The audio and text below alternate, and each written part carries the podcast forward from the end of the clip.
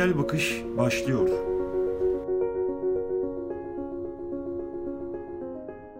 Günaydın Yolculuk Radyo dinleyicileri. Bugün 2 Nisan 2020 Perşembe. Gerçeğin Devrimci Sesi Yolculuk Radyo'da yayınlanan Güne Bakış programında birlikteyiz yine. Ben Tuner Tekin. Yeni tip koronavirüs COVID-19 salgını tüm dünya ve Türkiye'yi esir almış durumda. En birincil ve yakıcı gündem olarak varlığını koruyor. Daha uzunca sürede böyle devam edecek gibi görünüyor. Maalesef. Dünyadaki rakamlara geçelim hemen. Dünyada şu an itibarıyla vaka sayısı 935.957'ye varmış durumda. Hayatını yitiren insanların sayısı da 47.245. Bu rakamlar içerisinde tek tek ülkelerdeki duruma bir bakalım. Amerika Birleşik Devletleri 200 bin vaka sayısını aşmış durumda. 215.215. Ölüm sayısı da 5000 aşmış durumda. 5110'a varmış. İkinci İtalya 110 bin vaka sayısıyla ve 13.155 ölü sayısıyla İspanya onu takip ediyor 104 bin vaka sayısıyla ve 9387 hayatını kaybeden sayısıyla.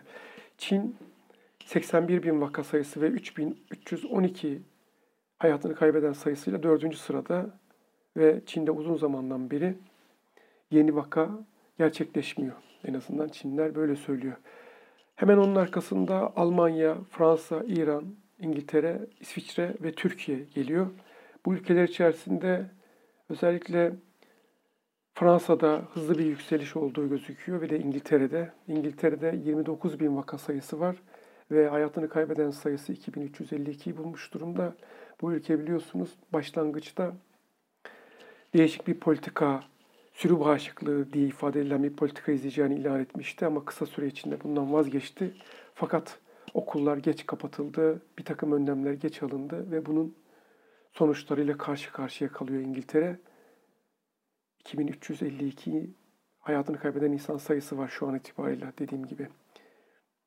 Dünya, Tica Dünya Sağlık Örgütü Başkanı dün bir bazı açıklamalar yaptı ve hastalığın hızlı artışından ve küresel olarak yayılmasından derin endişe duyuyorum dedi.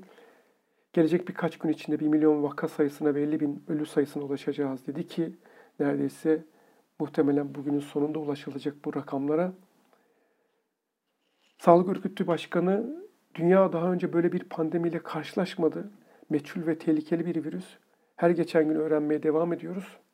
Pandemi evrim geçirdikçe yeni bulgular ortaya çıkıyor ve bizim tavsiyelerimizde gelişiyor, gelişiyor diye konuştu. Türkiye'deki duruma geçelim şimdi. Sağlık Bakanı'nın dün bilim kurulu toplantısından sonra yaptığı basın toplantısında açıkladığı rakamlara göre dünkü vaka sayısı 2148 ve vefat eden insan sayısı da 63'tü.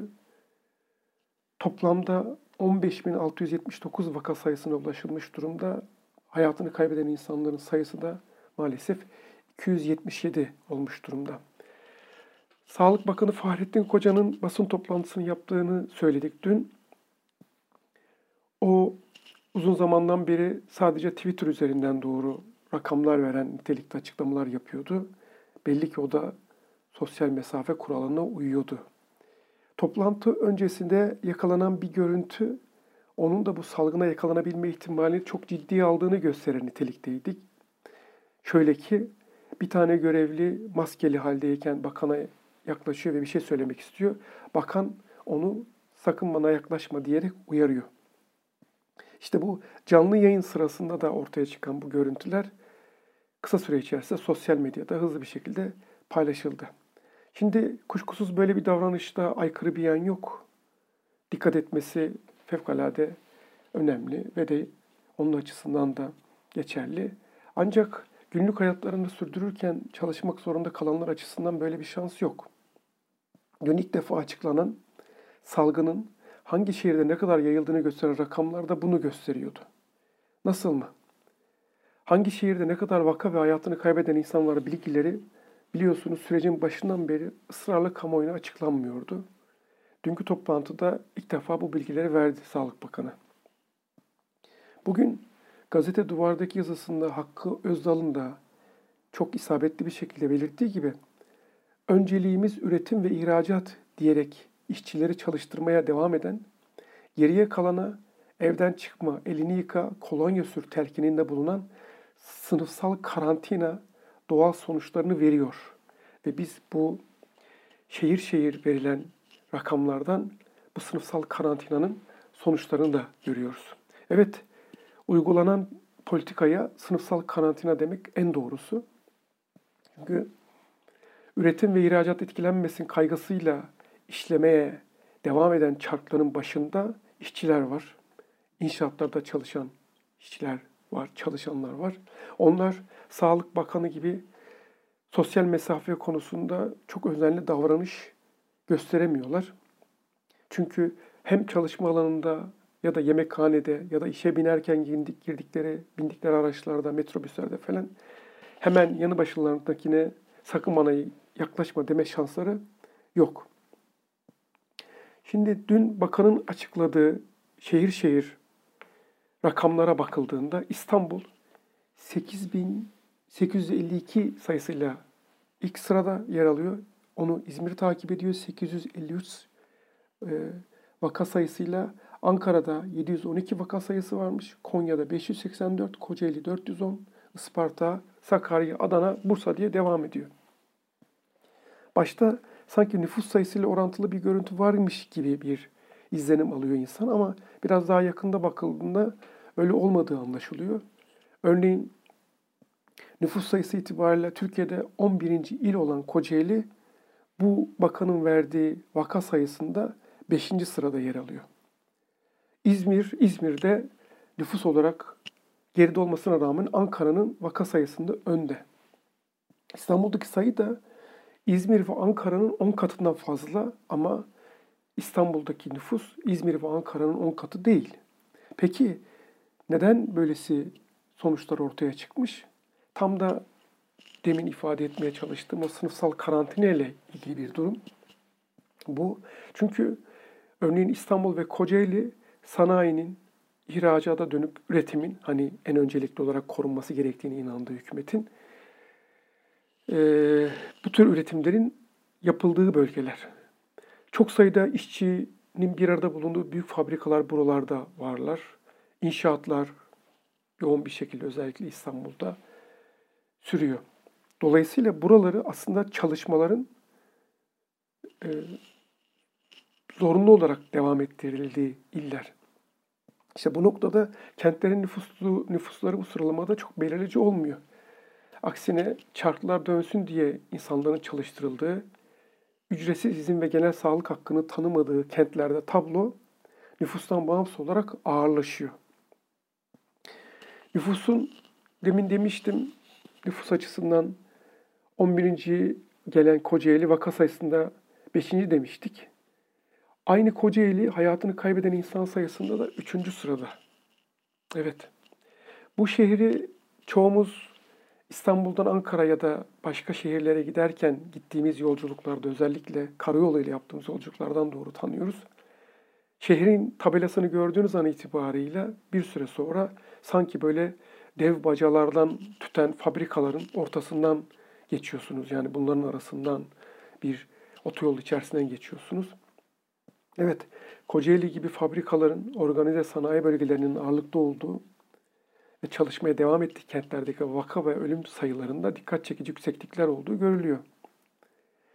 Bu da demin bahsettiğim gibi, bedaim başta ifade ettiğim gibi hükümetin en temel strateji olarak öne çıkardığı öncelik üretim ve ihracat, çarklar dönecek tercihiyle birebir alakalı. Yani uygulanan sınıfsal karantina doğasına uygun sonuçlar yaratmaya devam ediyor. Hani Refik Turbaş'ın ünlü bir şiiri var. Çırak aranıyor şiirindeki gibi. Elim sanata düşer usta, dilim küfre, yüreğim acıya. Ölüm hep bana, bana mı düşer usta?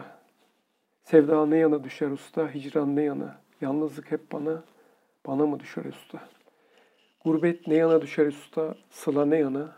Hasret hep bana, bana mı düşer usta?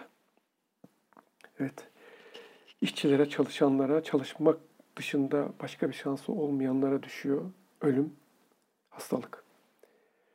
Devam edelim. Fahrettin Koca dünkü basın toplantısı sırasında virüsün bu kadar hızlı yayıldığını bilmiyorduk dedi öte yandan. Tam kendi sözleri şöyleydi, not aldım. Özellikle şunu söylemek istiyorum. Virüs kolay buluyor ve hızla ilerliyor. Biz daha önce bunu böyle bilmiyorduk. Hayda denilecek türden bir açıklama oldu bu. Şimdi demek ki taksit taksit alınan kararlar öncelik üretim ve ihracat politikası ile ilgili, ilgili olduğu kadar virüsün bu kadar hızlı yayılacağını kestirememekten de geliyormuş mu acaba? Tabii şüpheye düşmekte haklısınız. Ben de haklıyım. Baksanıza dün akşamki toplantıda virüsün bütün dünyaya 3 ay gibi kısa bir zaman içinde yayıldığını da söyledi bakan. Aynı toplantı içinde. Hem virüsün bu kadar hızla yayılacağını düşünemedik dedi. Hem de bütün dünyaya 3 ay gibi kısa bir süre içinde yayıldığını ifade etti. Şimdi neyin ne olduğu bilgisinin neredeyse ışık hızıyla yayıldığı bir dünyada bu virüsün bu kadar hızlı yayıldığını nasıl bilmiyordunuz diye sorarlar insana. Neden bazı önemleri hızlıca almadıkları haklı eleştirisine karşı mazeret yaratma gayretiyle söylenmiş sözler bunlar elbette. Neyin ne olduğunu bal gibi biliyorsunuz. Ancak bazı önlemleri almak içinize gelmiyor. İşte o kadar. Sürecin başından beri Türk Tabipler Birliği başta olmak üzere kamu sağlığına gereken önemi veren bir dolu kurum ve kuruluş, uzman kişi şunlar şunlar yapılmalı diye bir dolu şey söyledin. Tabiri caizse dillerinde tüy bitti. Bu önlemleri alın falan diye. Hepsi duymazlıktan gelindi. Hatta işte Türkiye'nin en birikimli ve en duyarlı sağlık insanlarını bünyesinde toplayan Türk Tabipler Birliği gibi çok önemli kurumlar sürecin dışında tutuldu. Şimdi virüs sandığımızdan daha hızlı yayılıyormuş mazereti, mazereti dillendiriliyor. Yani bunların hiçbirinin samimiyetine, doğruluğuna inanmak mümkün değil. Bu arada dünkü basın toplantısından öğrendik ki şu ana kadar virüs bulaşan sağlık emekçi sayısı da 601 imiş. Evet, yüksek bir rakam. Daha da yükseleceği kesin olan bir rakam. Çünkü sağlık çalışanları bu virüsü yenmeye dönük mücadelede en ön sırada, en ön cephede yer alıyorlar. Şimdi insanların bile hepimizin korka korka gittiği ya da gitmekten imtina ettiği hastanelerde her gün çalışmak zorunda kalıyorlar. Zaten bu cansiperane emekleri yüzündendir ki insanlar yürekten, hislerle onları alkışlıyor, takdir ediyor. Şimdi bir sağlık çalışanının bu konuyla ilgili tanıklığına birazdan yer vereceğim. Ama onu bir ezgi arasından sonra yapalım diyorum. Yolculuk Radyo'da kalmaya devam edin.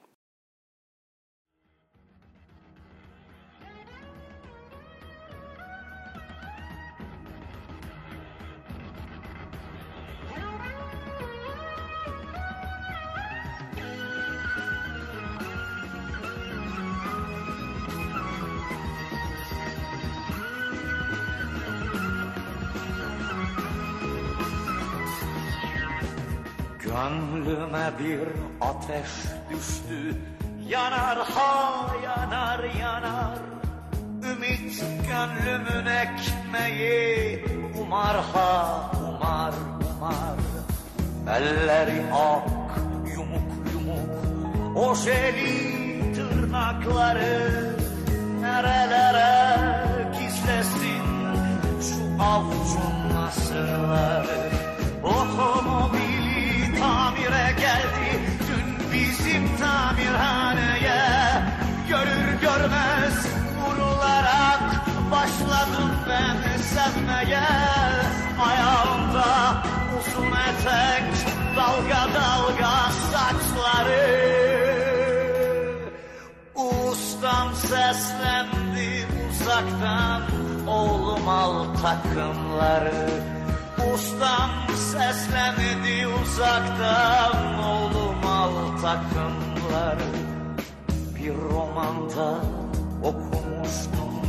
Buna benzer bir şeyi Cildi parlak kağıt kaplı Pahalı bir kitaptı. Ne olmuş nasıl olmuşsa Aşık olmuştu genç kız. Yine böyle bir durumda Tamirci çırağına Ustama dedim ki bugün giymeyim tulumları Arkası puslu aynamda taradım saçlarımı. Gelecekti bugün geri arabayı almaya. O romandaki hayali belki gerçek yapmaya.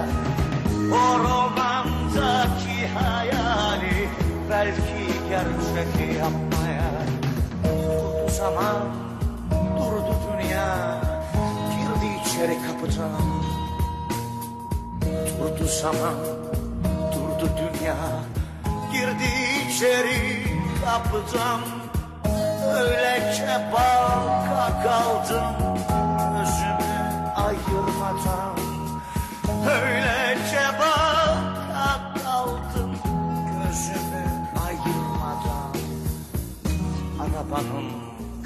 kapısını açtım. Açtım girsin içeri. Arabanın kapısını Açtım girsin içeri.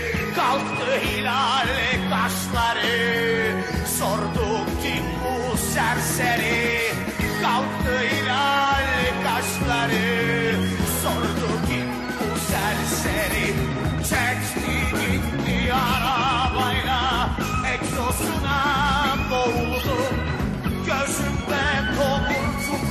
yaşlar Ağır ağır doğruldum Ustam geldi sırtıma vurdu dedi romanları. İşçisin sen işçi kal Giy dedi tulumları. İşçisin sen işçi kal Giy dedi tulumları. İşçisin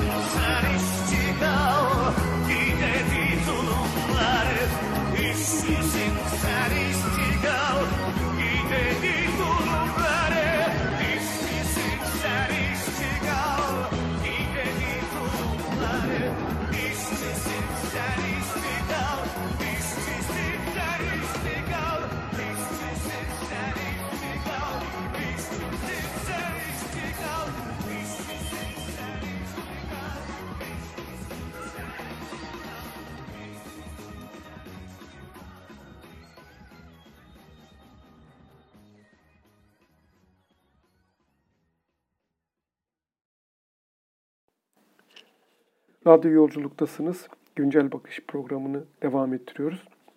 Bir sağlık çalışanının içinde bulundukları zor koşullara ilişkin tanıklığını ifade edeceğimi söylemiştim, aktaracağımı söylemiştim.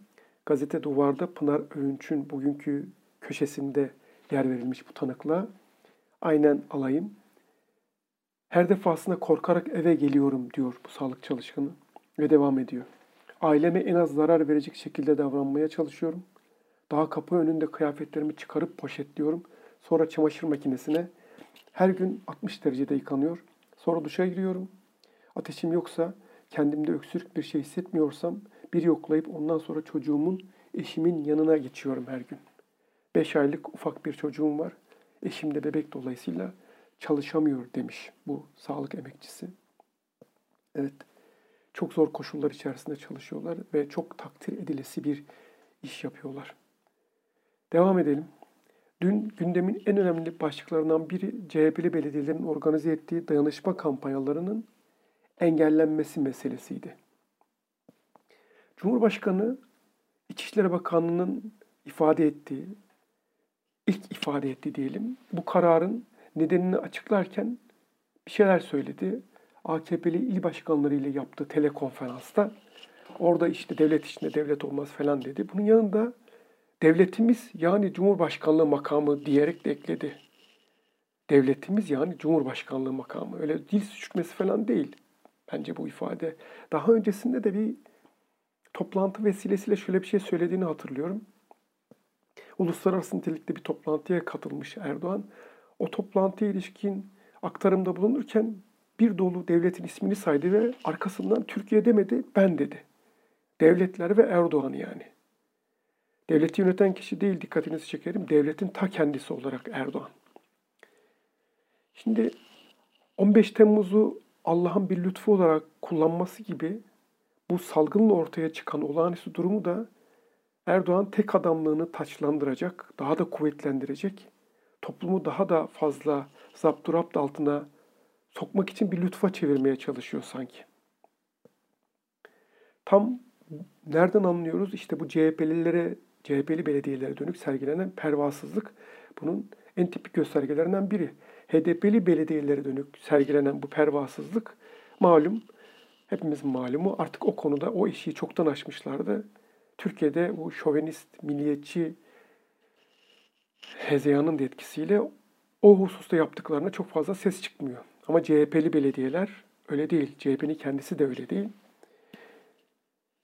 İşte bu anlamda bu konuda sergiledikleri pervasızlık bu, bu anlamda bir başka eşiği atladıklarını da gösteriyor.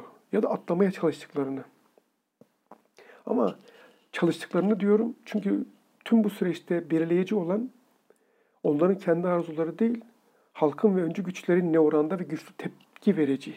Bu anlamda Cumhuriyet Halk Partisi'nin vereceği tepki de çok önemli. Bakalım bunu yerine getirecekler mi? Böyle bir tepki güçlü bir şekilde verecekler mi? Bu hususta bir yazıdan bahsederek bitirmek istiyorum. Dinçer Demirkent'in gazete duvarda çıkan bir yazısı var bugün. Bizlere IBAN numarasını adres gösteren bir devlete neden ihtiyacımız var? diyor Demirkent. Ve devam ediyor. Her gece camilerden dua dinlemek için mi? Devlet kavramının içinin bu kadar boşaldığı, gerçek bir olağanüstülüğün gerçek dışılığa bu kadar karıştığı bir dönemde evet biz bir siyasal topluluk olarak kimiz sorusu her zamankinden fazla önem kazanmaya başladı diyor. Evet bu soru önemli. Biz hep bu atıfta bulunan biz kimiz? Ortada aslında bir biz var mı? Yani bir homojen toplam olarak bir biz var mı yoksa bizler toplamı mıyız? Yani çıkarları bir bütün kaynaşmış bir topluluk muyuz yoksa çıkarları farklılaşmış bir topluluk olarak mı devam ediyoruz? Ve devlet bütün bu çıkarları farklılaşmış toplulukların üzerinde ayrı bir güç, bir baba figürü yani halkımızın uzunca dönemlerden bu yana getirdiği sözle hani kerim ve baba bir devlet mi? Yoksa başka bir devletle mi karşı karşıyayız? Aslında bu soru giderek daha önem kazanmaya başladı. Bu sorunun cevabına ilişkin emarelerin de çok daha güçlü bir şekilde ortaya çıktığı bir dönemdeyiz. Bunu daha sonra başka bir vesileyle devam ettirelim. Burada duralım. Devam ediyoruz. Dün bir hareketin, ödemiyoruz hareketinin kurulduğu ilan edildi. Evet. Hazırladıkları kısa videoda da videoda koronavirüsün bedelini kim ödeyecek? Biz ödemiyoruz diyen bir hareket bu. Borçların ve faturaların ödenmemesi yönünde çağrı yapan hareket çağrısında şöyle dedi. Memleketin dört bir yanında çaresizliğe düşen ve yalnız kalan tüm dostlara sesleniyoruz. Bizi borçlarımızla yaşamaya zorlayanların bugün de hayatımız pahasına bize borç sormasını kabul etmeyelim komşumuzdan çalışma arkadaşımıza kadar bu çağrımızı yaygınlaştıralım. Ödemiyoruz. İşçiler fabrikalarda, tersanelerde, madenlerde, şantiyelerde ciddi risk altında zorla çalıştırılıyor. Yaşlılar evlerinde geçim derdinde ya da hala gündelik işlerde çalışıyor. Gençler aile baskısı altında ve kira yurt ücretleriyle baş başa. Bir adım öne çıkıyoruz. Madem öyle borçları ödemiyoruz. Sermayedarlar için paketler, önlemler açıklanıyor ama işçiler, işsizler, yoksullar, gençler, öğrenciler için açıklanan hiçbir önlem yok. İşsiz olan veya bu süreç içlerinden atılan, ücretsiz izne çıkarılan ya da part-time işlerle geçinirken ortada kalan milyonlarca kişiyiz. Evde kalın çağrısı yapılıyor ama kiraya, yurt ücretlerine çözüm yok. Faturalara, banka borçlarına, kredi kartı borçlarına, KYK borçlarına çözüm yok. Borçlarla yaşamaya zorlananlar bugün de borçlarıyla yaşamı arasında seçim yapmaya zorlanıyor. Madem öyle borçları ödemiyoruz diyor bu hareket. Evet, devletin normal bir devletin, daha doğrusu halkın çıkarlarını gözeten bir devletin yapması gerekenleri yapmadığını görüyoruz. Yapması gerekenler ortada yok. Halkın bu salgın dolayısıyla işini kaybetmesi vaka, işini kaybeden insanların yaşadığı gelir kayıpları ortada ama bu gelir kayıplarını telafi edecek nitelikte hiçbir önlem yok. O zaman ortaya çıkan sonuçta bu. Madem öyle o zaman borçları da ödemiyoruz. Devam edelim. Dünün kayda değer başlıklarından bir tanesi Diyanet İşleri Başkanlığı'na bağlı Din İşleri Yüksek Kurulu'nun yaptığı açıklama idi. Açıklama da dayanışma kampanyalarına zekat ile katkıda bulunma konusunda işte içeriyordu bu açıklama. Bu salgın dolayısıyla ilan edilen dayanışma kampanyalarına zekat ile katkıda bulunma adına yapıldığı iddia ediliyordu. Tayyip Erdoğan'ın ulusal düzeyde bir kampanya başlatması ve İçişleri Bakanlığı'nın daha önce kampanya başlatılan CHP'li belediyelerin hesaplarına bloke koydurmasının hemen ardından gelen bu açıklama vatandaşlardan gelen sorular üzerine yapılmışmış sözüm ona. Oysa bu açıklamanın neden yapıldığını açıklamanın içerisindeki gerekçelerden anlıyoruz. Açıklamada çünkü şöyle şeyler geçiyor. Bu çerçevede zekatların bugünlerde ulusal düzeyde başlatılan dayanışma kampanyaları vasıtasıyla toplanıp hak sahiplerine ulaştırılması da caizdir. ifade edilmiş, böyle ifade edilmiş. E bu ifade ile İstanbul ve Ankara Büyükşehir Belediyelerinin ve diğer CHP'li belediyelerin çok önce başlayan ve büyük ilgi gören kampanyaları gibi yerel düzeyde kampanyalar dışarıda bırakılıyor. Yani onlara değil, ulusal nitelikte yürütülen bu kampanyalara itibar edin deniyor. Diyanet İşleri Başkanlığı'nın fonksiyonuna fevkalade uygun bir açıklama tabii ki bu. Şimdi devletler ve kendilerine bağladıkları dini kurumlar ilişkisi, yani Türk devleti ve kendisine bağlı dini kurumlar ilişkisi ta Osmanlı'dan başlayıp Cumhuriyet tarihi boyunca hep böyle öyle ola gelmiştir. Osmanlı'da Şeyhülislamlar vardı. Onlar padişahların arzularına uygun fetvalar verirlerdi.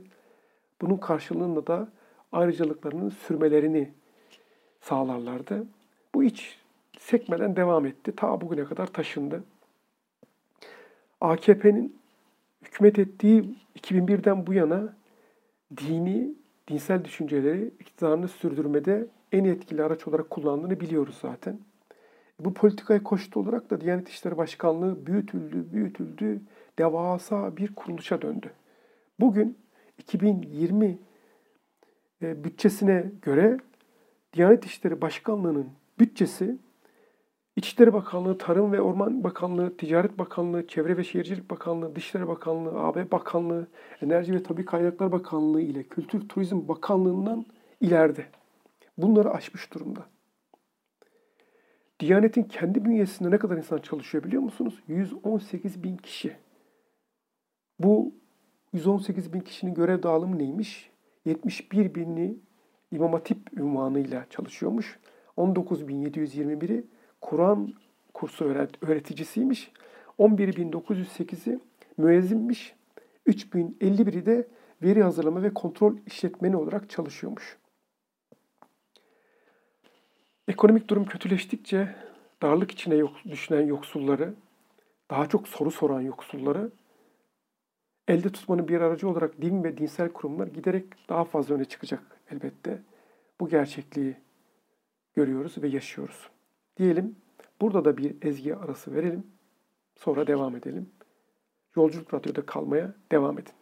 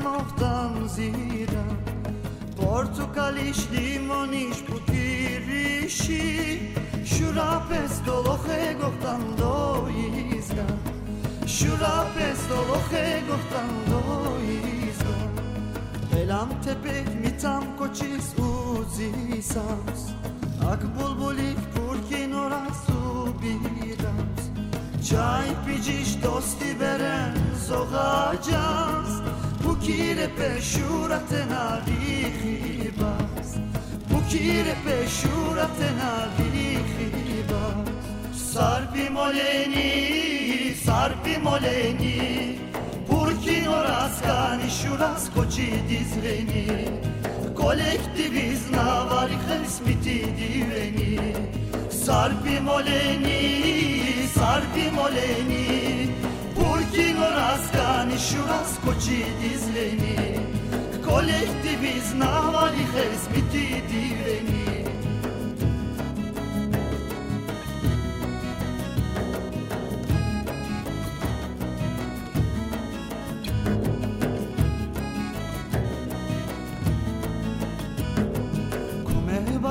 bačvije sarpuli kulanis Ma arfara i absiri dočajis Skvana mushimu kotibom skvana vis Mendrali shamala zuri gemabis Mendrali shamala zuri gemabis Sima dočvi everanesh kulani.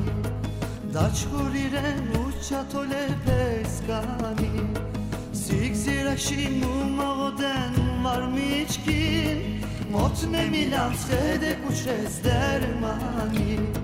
Mot me milan schede kuçrez dermani. Sarpi moleni, sarpi moleni. Urki oras kani şuras koçi dizreni Kolektivizna var hesmiti diveni. Sarpi moleni, moleni Purkin oras kani şuras koçi dizreni Kolektivizna var hesmiti diveni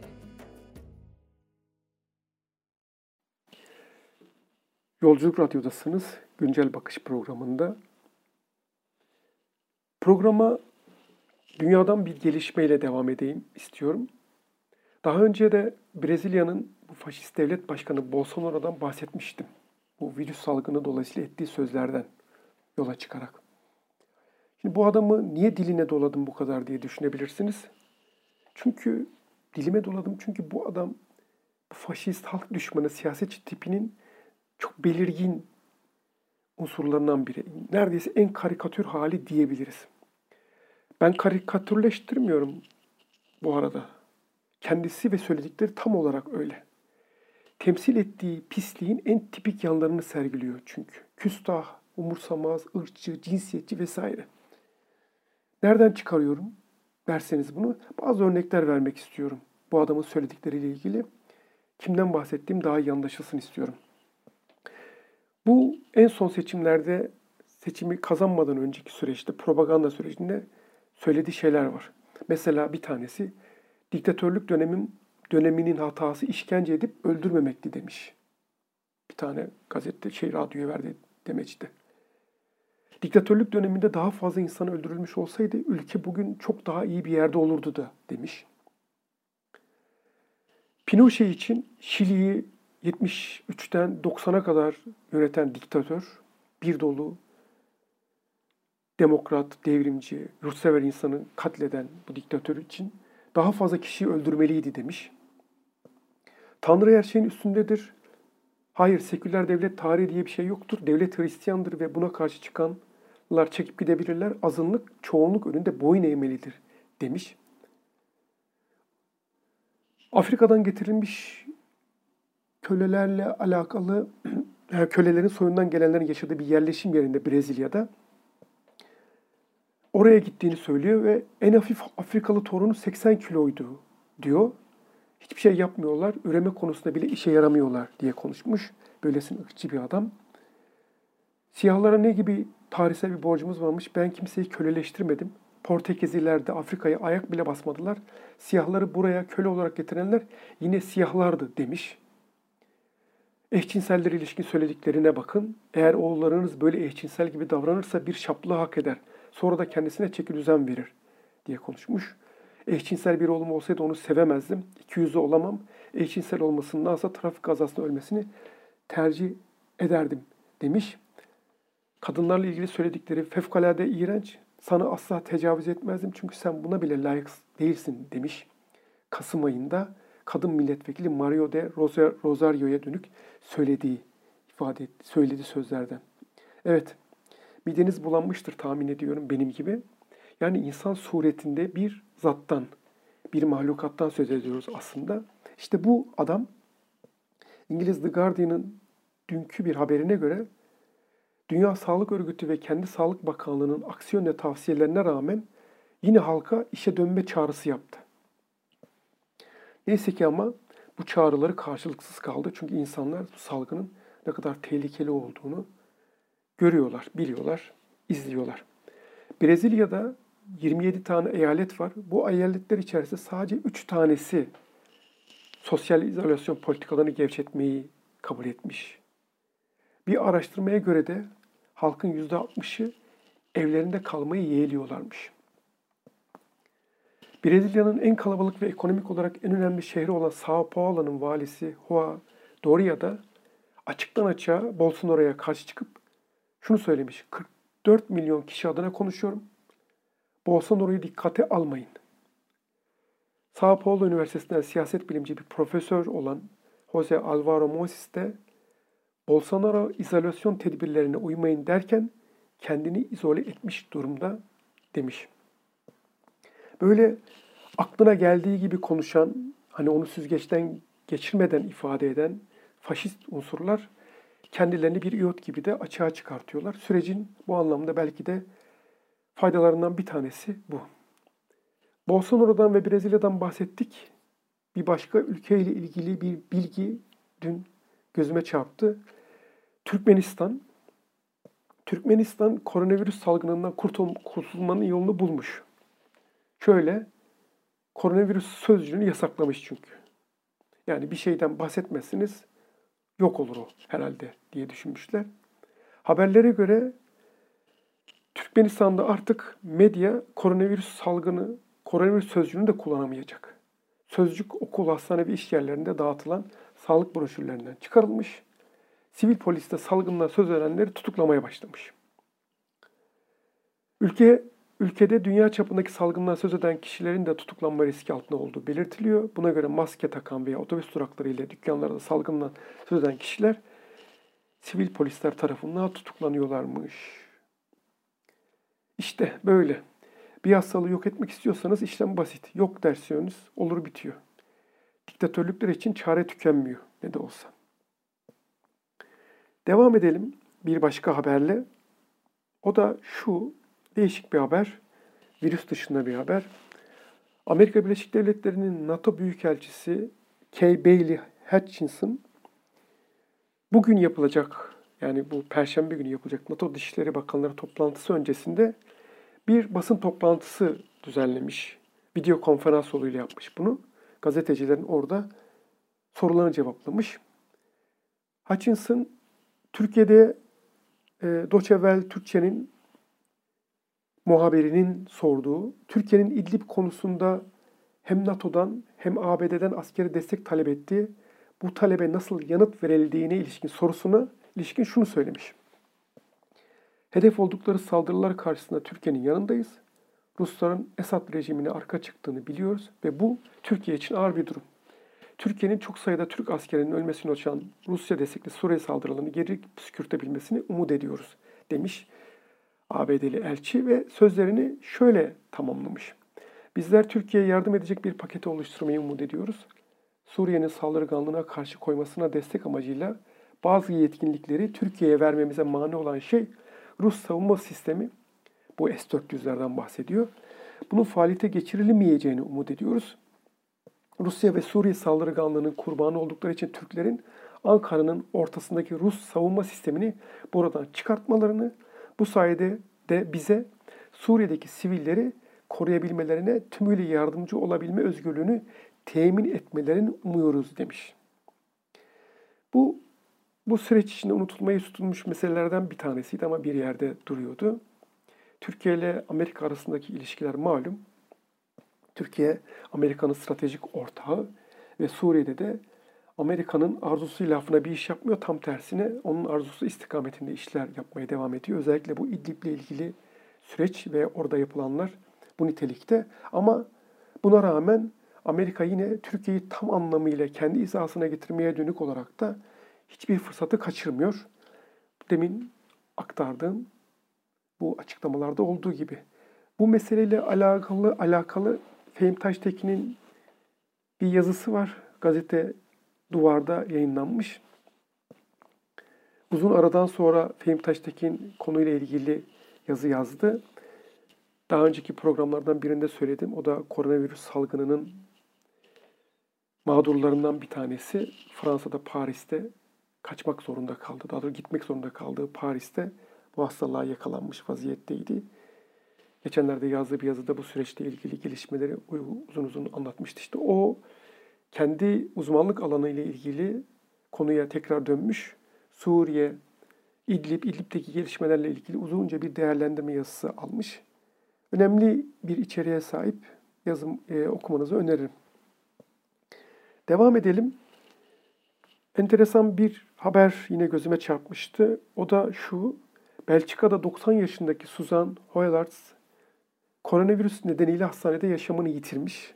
Buraya kadar olan bilgi ayrıksı bir bilgi değil. Fakat şu ayrıksı Hoylards doktorlardan solunum cihazını genç hastalara vermelerini istemiş. Yani bu hanımefendi hastalık ilerlemiş vaziyetteyken ve yapay solunum cihazına çok fazlasıyla ihtiyacı varken hayır bana bunu vermeyin daha gençlere verin demiş. Şöyle söylemiş aynen kendisi yapay solunum cihazı kullanmak istemiyorum. Onu genç hastalar için saklayın. Zaten iyi bir hayat yaşadım demiş. Şimdi bu bencilliğin, bireyciliğin kutsandığı, neredeyse baş tacı edildiği, ruhsuz ve kalpsiz kapitalist dünyanın içinde sıcacık geliyor insana bu bilgi. Bu haber. Hani neredeyse kutup yıldızı gibi parlıyor bu davranış. O yüzden yer vermek istedim. Evet. İsterseniz burada da bir ezgi arası verelim. Bir sonraki bölümümüzün konusu her zaman olduğu gibi gazete manşetleri olacak. Orada biraz daha fazla zaman harcayacağız. Şimdi bir ezgi arası. Güncel bakış bu ezgiden sonra da devam edecek. Bizle kalmaya devam edin.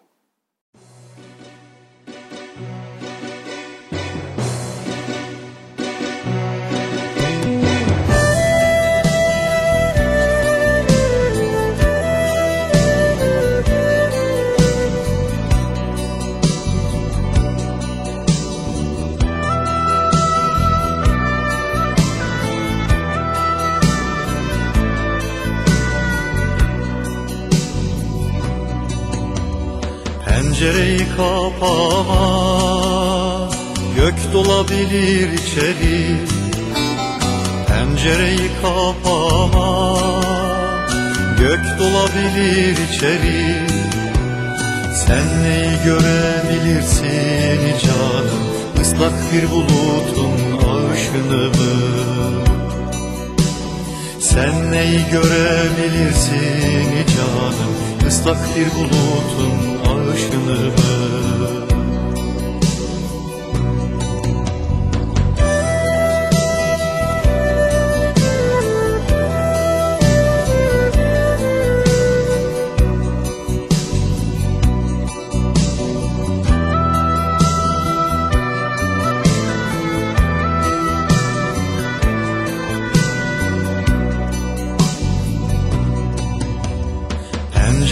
kapama. Kuş dolabilir içeri. Pencereyi kapama. Kuş dolabilir içeri. Sen neyi taşıyabilirsin canım?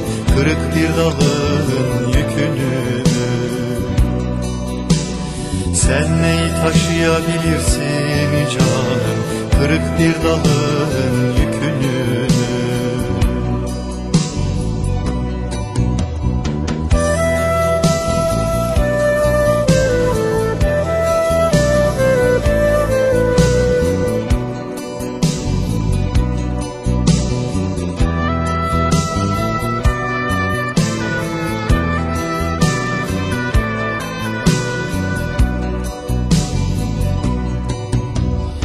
Pencereyi aç, soluğun çıksın dışarı. Pencereyi aç, soluğun çıksın dışarı. Sen büyütmedin mi canım ciğerinde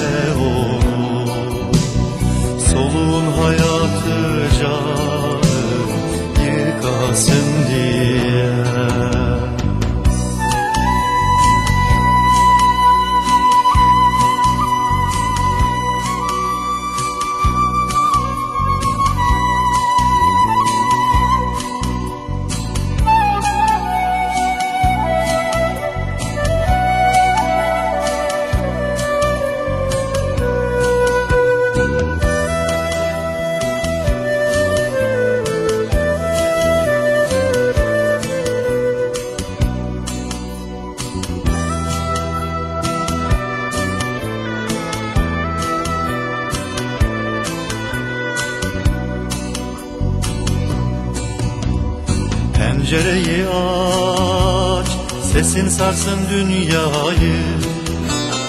Pencereyi aç, sesin sarsın dünyayı. Duyulur elbet canım, duyulur ta ötelerde. Duyulur elbet canım, yürek tanır kendini. Yürek tanır kendini Yürek tanır kendini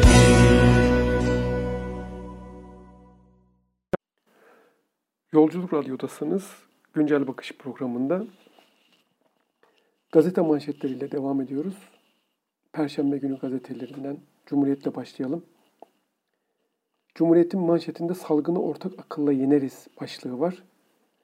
Ekrem İmamoğlu'nun Cumhuriyet'e yazdığı bir yazıdan öne çekilmiş bu manşet. Alınmış daha doğrusu. Bu kentin seçilmiş belediye başkanı olarak ilk günden itibaren alınması gereken önlemleri sokağa çıkma sınırlaması dahil dile getirip duruyorum. Yeterince yankı alabildiğimizi söyleyem söyleyemiyorum. Bazı bakanlıklara yazdığımız yazılara yeterince yanıt alamadığımızı söylemek durumundayım demiş İmamoğlu. Ve şöyle bir örnek vermiş. Lizbon Belediye Başkanı ile görüştüm. Ülkesinde başbakan ve bakanlarla yaptığı toplantıyı anlattığımda anlattığında içim sızladı. Ben günlerdir sesleniyor olmama rağmen merkez yönetimden kimse ses vermedi. Hiç değilse bundan sonra çok daha güçlü bir koordinasyon ve ortak akılla süreci yürütürüz. Ekrem İmamoğlu'nun Cumhuriyet Gazetesi için yazmış olduğu yazıyı gazete manşete almış bugün. Peki Cumhuriyet Gazetesi'nde başka manşet var mı? Alt taraflarda var evet. Tahlilleri gizlediler diye bir manşet var. İl Sağlık Müdürlüğü'nden İstanbul'da tehlike yatan laboratuvarlara suç duyurusu demiş. Neymiş bakalım. Koronavirüs testlerini yapma yetkisi olan özel Haseki Gelişim Tıp Laboratuvarı'nın kişisel verileri koruma kanunu gerekçe göstererek tahlil sonuçlarını Sağlık Bakanlığı ve kamu kurumlarına bildirmediği ortaya çıktı. Laboratuvarın acil karantina uygulamasını engellediği ileri sürüldü. İstanbul İl Sağlık Müdürlüğü laboratuvarın iki şubesi hakkında suç duyurusunda bulundu. Dilekçede kayıtsız davranışların çok vahim sonuçlar doğurduğu ve halkın sağlığının tehlikeye atıldığı belirtilerek temas zincirinin test, testle belirlenme süreci engellendi denildi. Devam edelim. CHP'ye göre belli kişiler kurtarılacak cinsel saldırı, saldırıya örtülü af var. Küçük alt başlığı var. Orada şöyle denilmiş. CHP Genel Başkanı Yardımcısı Muharrem Erkek, infaz paketinin 28 Haziran 2014'ten önce işlenen uyuşturucu ticareti ve tüm cinsel saldırı suçlarını indirim getirdiğini söyledi. Erkek, belli kişilerin kurtarılmak istendiğine dikkat çekti. Paketin kapsam dışı 5 suç hükümlüsüne de infaz hakimi kararıyla açık cezaevine geçme ve oradan tahliye yolu açabileceği belirtiliyor demiş. Devam edelim bir başka gazeteyle. O da hangisi olsun? Cumhuriyet'ten sonra Sözcü'ye bakalım isterseniz. Sözcü gazetesinin bugünkü başlığı şu. Zorla bağış olmaz diyor Sözcü gazetesi. Koca bir manşet atmış. iktidarın başlattığı kampanyaya dayatmaya dönüştü diyor. Kamuda personele kampanyaya bağış yapması için resmi yazıyla çağrı yapılıyor. Bağış yapan dekontu göndersin deniliyor. Personel endişeli demiş ve burada bu manşet haberin alt tarafında bir takım belgelere yer vermiş. Bir tanesi Vakıflar Müdürlüğü bu yazıyı yolladı diye, diğeri de İl Milli Eğitim Müdürü bu yazıyı yolladı diye biliyoruz, çevremizden duyuyoruz. Kamu kurumlarında çalışanlar özellikle bir takım yardımlar, daha doğrusu bu kampanya katılması için zorlanıyorlar. Sözüm ona gönüllülük adı altında yürütülen bir süreçmiş bu. Yine Sözcü gazetesinde bu büyük manşetin altında CHP'li belediyeye yasak, AKP'li belediye serbest diye iki ayrı kutuda ortaya konulmuş bir manşet var. Dün ben programda belirtmiştim. İşte CHP'li belediye yasak, korona önlemlerinden etkilenen vatandaşlara yardım için başta İstanbul ve Ankara olmak üzere CHP belediyeleri bağış kampanyaları başlattı. Halk büyük ilgi gösterdi ancak bu kampanyalar iktidarın kampanyası nedeniyle bakanlık tarafından yasaklandı. Bank hesapları bloke edildi deniyor. Öbür tarafta ise AKP'li belediyeye serbest başlığı altında şu söylenmiş. CHP'li belediyelerin bağış hesaplarını bloke ettiren İçişleri Bakanlığı her ne hikmetse AKP'li belediyelerin bağış kampanyalarını görmezden geldi. Nitekim başta Gaziantep'te Konya olmak üzere pek çok AKP'li belediyenin bağış, kampanyası var. Kimse onların hesaplarını bloke etmiyor diyor gazete. Şimdi Erdoğan'dan belediyelerin bağış toplamasına tepki diye bir başlık var. Devlet içinde devlet olmaz demişti Erdoğan. Onu alt bir başlık olarak kullanmış Sözcü gazetesi. Bunun altında da hemen CHP'li Engin Altay'ın bir sözü ne yer verilmiş. Ülke devlet için devleti devleti AKP döneminde gördü diyor Altay. Ama eklemiş Altay ama bundan sonra devletin içine terör örgütünün sızmasına izin vermeyiz demiş. Sözcü gazetesiyle ilgili söyleyeceklerimiz de bu kadar şimdilik. Bir gün gazetesine bakalım. Bir gün gazetesinin manşeti sarayın derdini. Bu manşetin en üst tarafında yer verilmiş. Her halk her koldan destek beklerken belediyeler devre dışı bırakıldı diyor gazete. Salgın karşısında halkın taleplerine kulaklarını tıkayan Erdoğan hükümeti sorumluluktan kaçıyor. Halka el uzatmaya çalışanları engelleyip faaliyetleri yasaklıyor. Bu konuda bile partizanlık yapıyor demiş gazete. Alt başlıkta salgın günlerinde reklam çabası diye bir başlık var. Virüsten etkilenen ülkeler arasında yer alan İtalya ve İspanya'ya gönderilecek yardım kolilerinin üstünde Türkiye Cumhuriyeti ya da Kızılay amblemi yerine Türkiye Cumhuriyeti Cumhurbaşkanlığı yazması dikkat çekti.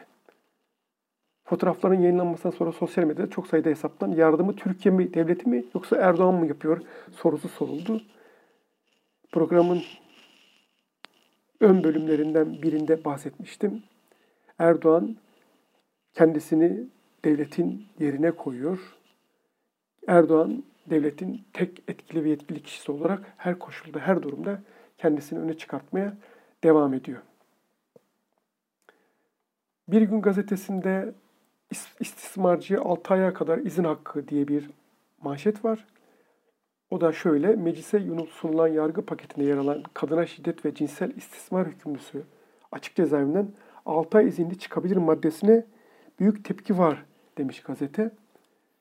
Bakalım alt başlıkta nasıl ilişkilendirilmiş? AKP ve MHP'nin önceki gün TBMM Başkanlığı'na sunduğu yargı paketi tartışılmaya devam ediyor.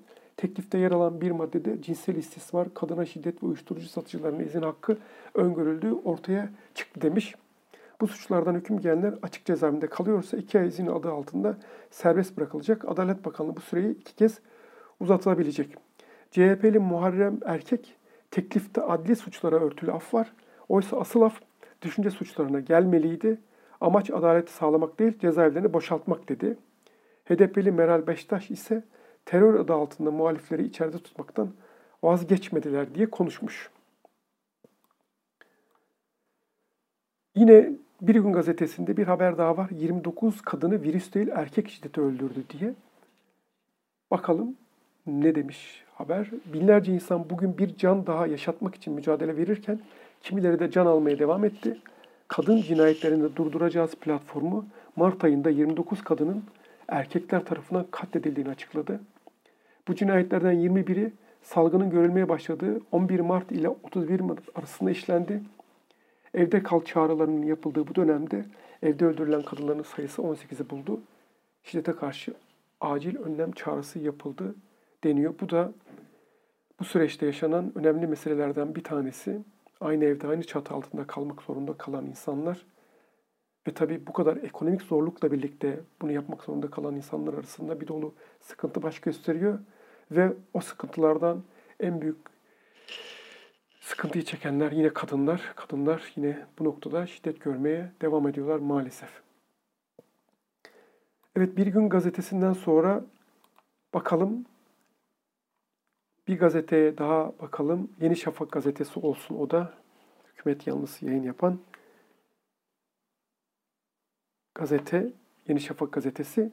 Yeni Şafak gazetesi işlevine uygun bir şekilde tabii bazı manşetler atmış. Bir tanesi millet kampanyaya sahip çıktı diye bir manşet. Cumhurbaşkanı Erdoğan Covid-19 ile mücadelede mağdur olacaklara destek için biz bize yeteriz Türkiye'm sloganıyla başlayan kampanyaya iş dünyası, hayırseverlere, vatandaşlara sahip çıktığını söyledi diyor. Bu arada neymiş? İşte ha bu böyle söylenmiş ama bakın hikayelerin başka bir yanı olduğunu da gazete aslında kendi bir başka alt başlığıyla sanki ifade ediyor. O da şu, iletişim başkanı Altun yani Cumhurbaşkanlığı iletişim başkanı Altun kampanyada gönüllülük esastır demiş. Şöyle ifade etmiş, koronavirüse karşı başlatılan Milli Dayanışma Kampanyası'nın tamamen gönüllülük esasına dayalı olduğunu söylemiş Altun ve demiş ki kamudaki hiçbir kurumun çalışanların maaşlarından kesinti yapması düşünülemez. Yani diğer gazetelerde bu yer verdiğim bir takım kamu kuruluşlarının kendi bünyelerinde çalışanlara karşı çalışanları zorla bu kampanya dahil etme gayretiyle ilgili söylenmiş bir şey bu tabii ki. Bakalım gazetede kayda değer başka bir haber var mı diye gözükmüyor. Bu arada Karar gazetesinin manşetinde şu var. Belediye bağış toplasa ne olur demiş gazete. Virüsle mücadelede kritik haftaya girilirken artan siyasi gerilim rahatsızlığa yol açıyor. Belediyelerin bağış toplama kampanyalarının yasaklanması hassas günlerde kutuplaştırmaya değer mi eleştirilerini getirdi demiş gazete. Yine gazete dün Sağlık Bakanlığı'nın yaptığı açıklamalara yer verirken bunu %60'ı İstanbul'da diye manşete çekmiş. Son bir gazete olarak Yeni Çağ Gazetesi'ne bakalım isterseniz. Yeni Çağ Gazetesi Demokratik Kongo Cumhuriyeti'nde elektrik, su bedava diyor. Evet enteresan bir başlık bu. Dünyadaki en fakir ülkelerden biri Demokratik Kongo Cumhuriyeti ve nüfusu Türkiye gibi 82 milyon. Ülkede şimdiye kadar 109 Covid-19 vakası görülmüş. 8 kişi hayatını kaybetmiş. Su Kaynakları ve Elektrik Bakan Yardımcısı kişi yaptığı açıklamada bu elektrik ve suyun bedava olması uygulamasının Covid-19 salgını ile mücadelede alınan yeni tedbirler kapsamında olduğunu söylemiş.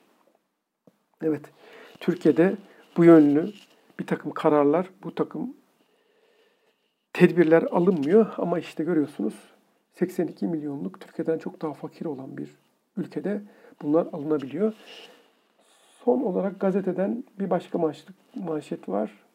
İktidarın eli vatandaşın cebinde diye bir manşet.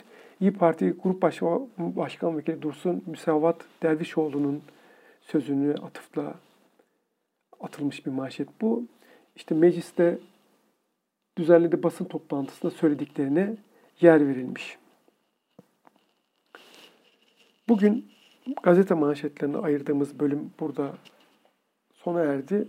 Programımız da aslında burada tabii sona erdi. Yarın yine aynı saat